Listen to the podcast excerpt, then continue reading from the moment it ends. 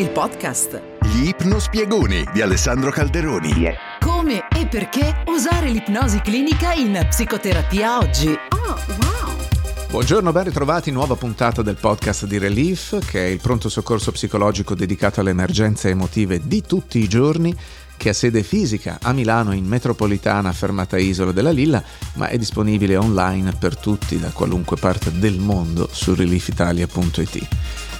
Qual è il reciproco della fiducia? Cioè quando si parla di fiducia e si parla di quello che manca a chi non ne ha tanta, e, qual è il tema fondamentale? La diffidenza, o una diffidenza così generalizzata da poter essere definita come paranoia. La paranoia è un po' la sensazione scomoda che la gente stia parlando proprio di te o stia complottando contro di te e in alcuni casi è proprio una modalità grave clinicamente di interpretare il mondo e le relazioni, ma un po' tutti possiamo in alcuni momenti sentirci paranoici. È orribile sentirsi così perché sospetti che le altre persone, anche se non hai la minima prova, solo per sentore ti stiano sfruttando, insidiando, prendendo in giro, tradendo. È una cosa sgradevolissima perché poi il tuo atteggiamento ovviamente diventa difensivo eh, e rovina realmente le tue relazioni e soprattutto la tua pace mentale. E così l'idea è quella di provare a superare questi sentimenti di sfiducia e questa ipersensibilità alla possibilità di rifiuto, perché poi il tema è quello, no? Mm, diffido, sto sulle mie, mi allontano perché ho paura di essere respinto, isolato dal gruppo, questo è un po' il motivo ancestrale di questa tipologia di emozione. È chiaro, lo diciamo, se senti che oltre ad avere questa fortissima diffidenza, questa paranoia, hai anche allucinazioni, eh, sensazioni uditive o qualunque altro tipo di pensiero estremamente inquietante, allora probabilmente ti puoi avvalere di un aiuto professionale.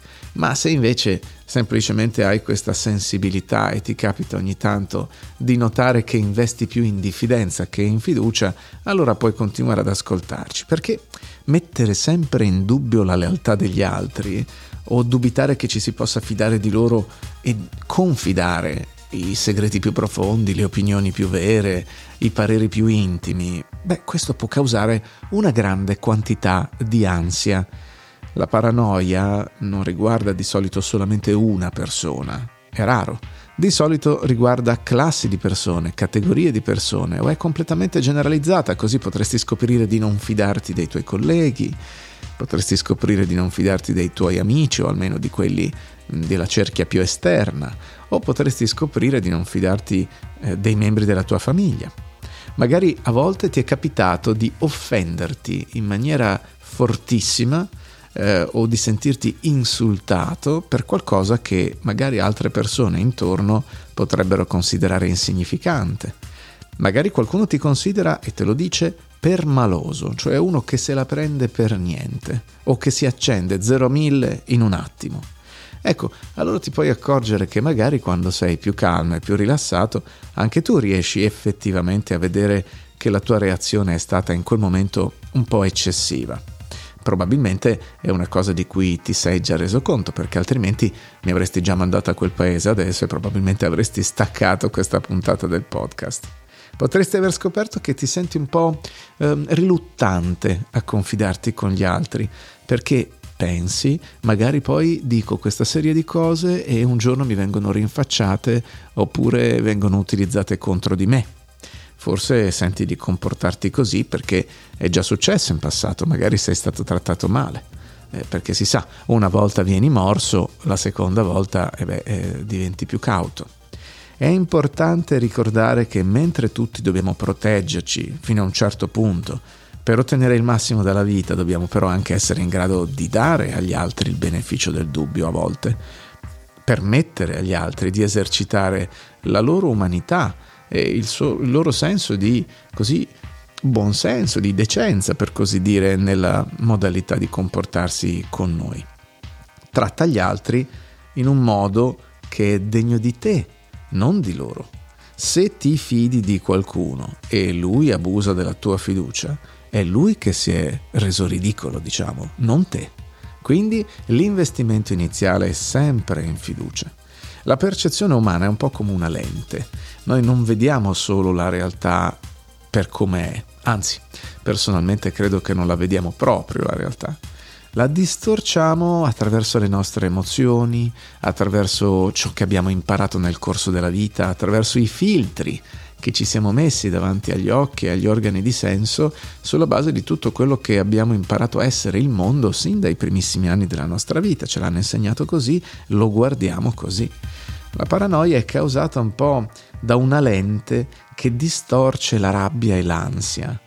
Eh, descriviamo anche le persone come se avessero una sorta di eh, piega della mente, una sorta di inclinazione fissa, no? Le emozioni piegano il modo in cui percepiamo la realtà, la modificano, la inclinano, la filtrano appunto.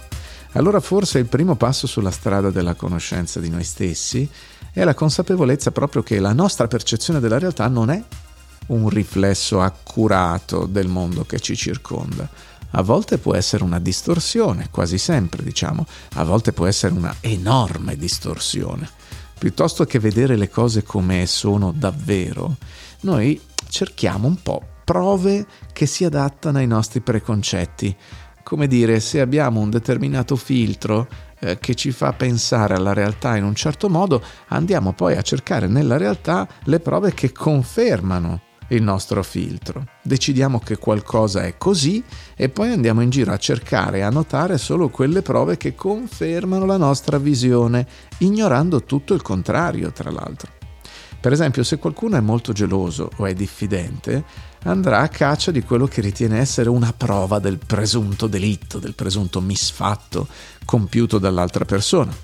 Certo può funzionare anche in modo positivo, eh? per esempio una maestra o una professoressa che crede che un certo bimbo o un certo ragazzino sia particolarmente gifted, sia particolarmente intellettualmente dotato, tenderà a interpretare qualunque comportamento di quel bambino come prova del suo talento. Ecco, questa modalità di ignorare tutte le altre prove è una sorta di mentalità chiusa da cui spesso siamo affetti. Quando cominci a diventare un po' meno paranoico, scopri che puoi sentirti più rilassato rispetto a tutto quello che le altre persone potrebbero pensare. Dopotutto, nessuno di noi può controllare completamente il modo in cui gli altri potrebbero vederci. Farai meno supposizioni sulle persone, cioè meno pipe mentali su, su, quello che le persone possono pensare, possono avere in mente di te e scoprirai molto più comodamente che non devi distorcere quello che la gente dice per adattarla a qualunque idea preconcetta. Ecco, le forti emozioni bloccano il pensiero razionale. Il forte vento disturba e distorce la qualità con cui un lago riflette ciò che lo circonda. Così è per la mente. Quando il vento si calma, l'acqua riflette di nuovo la realtà, molto più uniformemente. Allo stesso modo, quando ti rilassi di più in mezzo alle altre persone, quelle voci della paranoia cominciano a svanire comodamente, rendendo nettamente tutto più facile per te. Mettiamola così. Ci sono state volte in passato in cui magari non ti sei concesso abbastanza tempo per vedere chiaramente le cose, per fare abbastanza luce sulle questioni magari erano momenti in cui non potevi vedere chiaramente i volti, le menti, le intenzioni delle persone.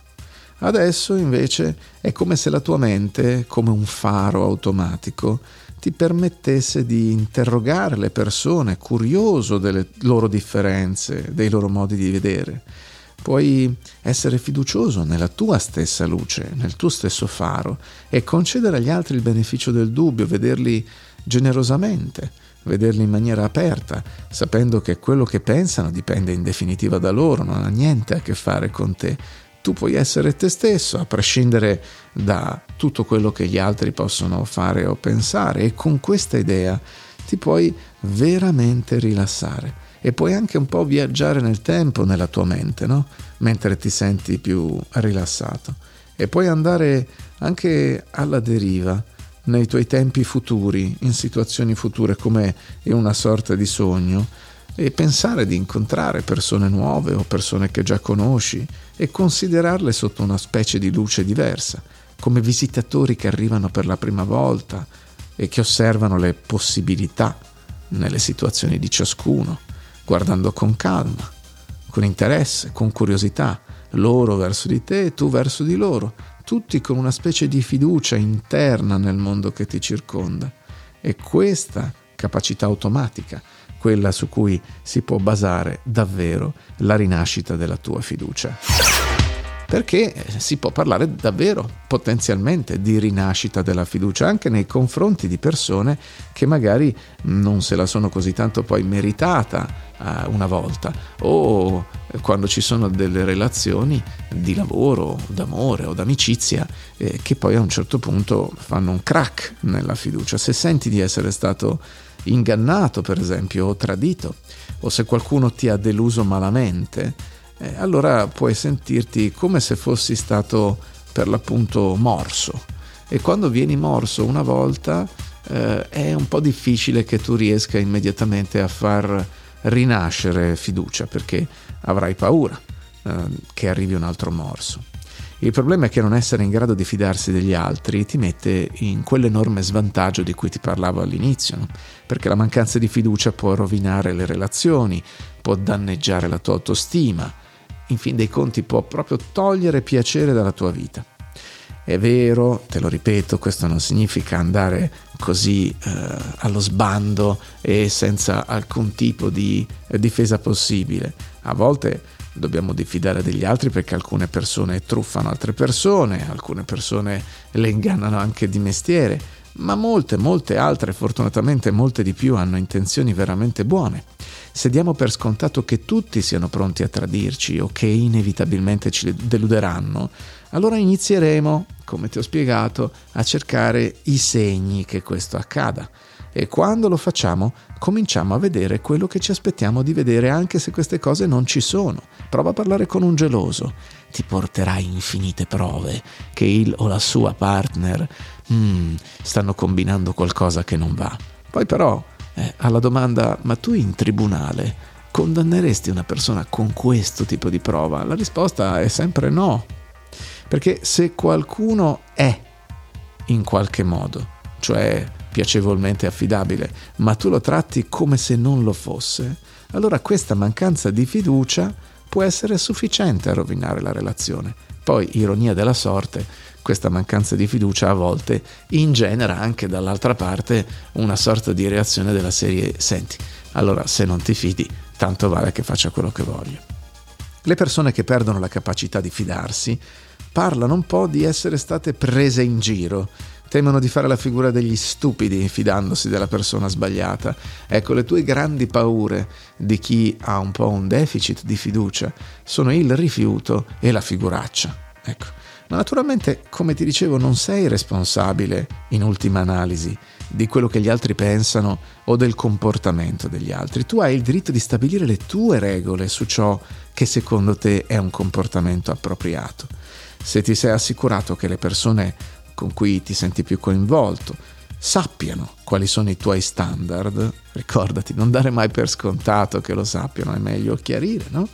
E poi l'altra persona, quando lo sa, quando sa che cosa tu intendi per comportamento appropriato, si dimostra a quel punto realmente inaffidabile, hai comunque tenuto le tue regole ferme e costanti, cioè sei stato fedele a te stesso, è questo che importa per mantenere una rotta, un centro e per stare bene. Fidarsi di qualcuno richiede fede in qualche modo e aspettativa, cioè quando ti fidi di qualcuno senti e ti aspetti che si comporti in certi modi ed è bene che lui sappia o lei sappia che tu ti aspetti questo. Questo richiede per l'appunto una sorta di fede, di credenza, di fiducia riposta. Quando le persone agiscono eh, in modo che sono in linea con le nostre aspettative, abbiamo riposto bene questa forma di, diciamo, energia psichica. Se invece qualcuno non è in linea con le nostre aspettative, ovviamente ci sentiamo delusi il pericolo viene allora dal presupporre che tutti ci tratteranno allo stesso modo e a lungo termine. Non dobbiamo generalizzare. Sì, succederà nella tua vita che tu ti fiderai di qualcuno e questo qualcuno terrà fede alla tua fiducia. Sì, succederà che nella tua vita tu ti fidi di qualcuno e questo qualcuno non terrà fede al patto oppure alla parola data o alla tua aspettativa espressa. Ma non generalizzare, perché di fatto non significa che tutti eh, meriteranno la tua fiducia, non significa che tutti la tradiranno. E così, se questa consapevolezza di non controllabilità del comportamento degli altri riesci a farla tua rilassandoti con questi pensieri, beh, allora ti puoi istintivamente trovare a fidarti delle persone in maniera appropriata, cioè non alla cieca, ma essendo giusto e obiettivo nei loro confronti, beneficiando del fatto che le relazioni sane, che si basano su fiducia, ti portano molti più vantaggi di quelli che invece ti vengono portati in termini preventivi da una sfiducia generalizzata. È un po' come la storia di quel fiume, un bel fiume, che si snodava attraverso le montagne, giù giù per le colline, prendeva velocità e viaggiava felicemente per la sua strada. Ma un giorno il suo alveo diventa sempre più stretto e meno profondo il territorio diventa più difficile da attraversare e così il fiume comincia a preoccuparsi di cosa gli sarebbe successo, mentre sta per raggiungere un grande deserto arido e non sa come superare questa barriera insuperabile. All'improvviso il fiume sente la voce del vento che gli dice permettimi di portarti su e ti trasporterò al sicuro dall'altra parte di questo deserto dove potrai continuare il tuo viaggio. Ma come posso fidarmi di te? dice il fiume. Non ti conosco. E inoltre come potrei essere trasportato per una distanza così grande e mantenere lo stesso la mia identità? E il vento risponde, sei in una situazione impossibile qui. Questo deserto è troppo secco, troppo vasto perché tu lo attraversi da solo. E io sono l'unico che può aiutarti adesso. Puoi stare qui, vivere una vita breve, vuota, secca, arida, senza amicizia, oppure puoi essere audace e permetterti di fidarti di me quando ti dico che c'è una nuova vita per te proprio oltre queste sabbie. E che tu lo sappia o no, hai fiducia nel mondo che ti circonda ogni giorno. Quando hai fiducia nel terreno che ti sostiene, quando hai fiducia nel sole che sorge, ti fidi completamente dei tuoi polmoni per respirare, ti fidi del tuo cuore perché batta. E così puoi fidarti anche del fatto che qualcuno che ti piace ti faccia sorridere e puoi fidarti della tua stessa capacità di fidarti delle persone. Perché poi quando ti fidi con le persone e delle persone, quello che avviene è, è che ti senti connesso. Ecco, nessun uomo e nessuna donna alla fine è un'isola. Tutti abbiamo bisogno di sentirci connessi ad altri, anche le persone più solitarie anche le persone che scelgono di essere più riservate. L'importanza dei legami va più in profondità del semplice farci sentire bene. Sentirci connessi ad altri e avere forti legami è chiaramente e direttamente collegata alla salute fisica ha un effetto tampone positivo quando ci troviamo di fronte a circostanze difficili nella nostra vita. Inoltre questo effetto positivo si verifica nonostante altri stress e anche di fronte a scelte di vita avverse come fumare o bere troppo. Quindi diciamo che eh, il legame con altri, la copertura sociale della nostra vita, il sentire che non siamo realmente soli anche quando desideriamo sentirci un pochino soli, ma avere sempre un po' di connessione, è un elemento di grande protezione sia psicologica che fisica. Naturalmente è vero che l'esercizio fisico, il non fumare e lo stile alimentare sono fattori importanti nel determinare la nostra salute, tuttavia ci sono vari studi di ricerca che scoprono che la potente influenza positiva del supporto sociale sulla salute fisica sembra essere in gran parte indipendente dal fatto che la tua famiglia o gli amici cerchino effettivamente di incoraggiarti a fare scelte di vita più sane. Nota che io ti dico sentirti connesso. Puoi conoscere molte persone, tantissime, un sacco di conoscenti nelle grandi città, questa è una cosa molto semplice, oppure online, questa è una cosa altrettanto semplice. Eppure può essere che nonostante il fatto che tu conosca tante persone, tu non ti senta particolarmente connessa con queste persone. Allora l'idea è risvegliare la consapevolezza delle connessioni. È anche possibile eh, che tu riesca a connetterti con persone del tuo passato, per esempio, immaginandole, sentendole, pensandole, eh, tenendole vicine a te. Puoi sentirti vicino a qualcuno anche quando si trova dall'altra parte del mondo, perché il senso di connessione ha a che fare con l'intenzione e con le emozioni.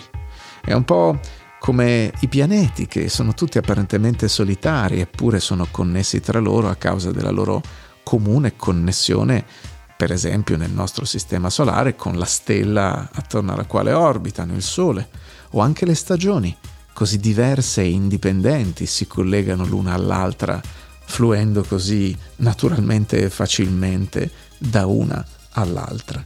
E così anche se le persone non fanno più parte della tua vita, puoi ancora relazionarti con loro attraverso ricordi meravigliosi e grazie a questo puoi sentirti legato a loro ed è questo che poi ti fa sentire un po' l'immortalità delle persone o delle situazioni.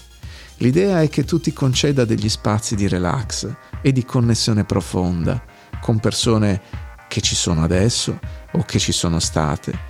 E la cosa bella è che lo puoi fare quando vuoi e stare davvero molto bene nel diventare consapevole di come tante cose sono collegate tra loro. Ricordati sempre l'immagine dei pianeti del Sistema Solare, solitari, no? All'apparenza, eppure tutti collegati, perché legati all'orbita di altri pianeti e di satelliti che poi tutti insieme orbitano intorno al Sole, attirati insieme dalla gravità. E poi le stagioni sulla Terra così diverse tra di loro, ma che fluiscono, no? Pensa alle temperature, pensa ai colori vibranti dell'autunno che poi si fondono con l'inverno mentre le foglie cadono dagli alberi e poi il tempo che viene dato dalla natura per nutrirsi e per riposarsi e quando in primavera i colori un po' cambiano, la temperatura anche, il ciclo riparte eternamente connesso e anche sentire la connessione con quelle voci vecchie, antiche, della tua famiglia magari, che ridono insieme. Ecco, la connessione di una battuta, la connessione di un movimento, di un'espressione.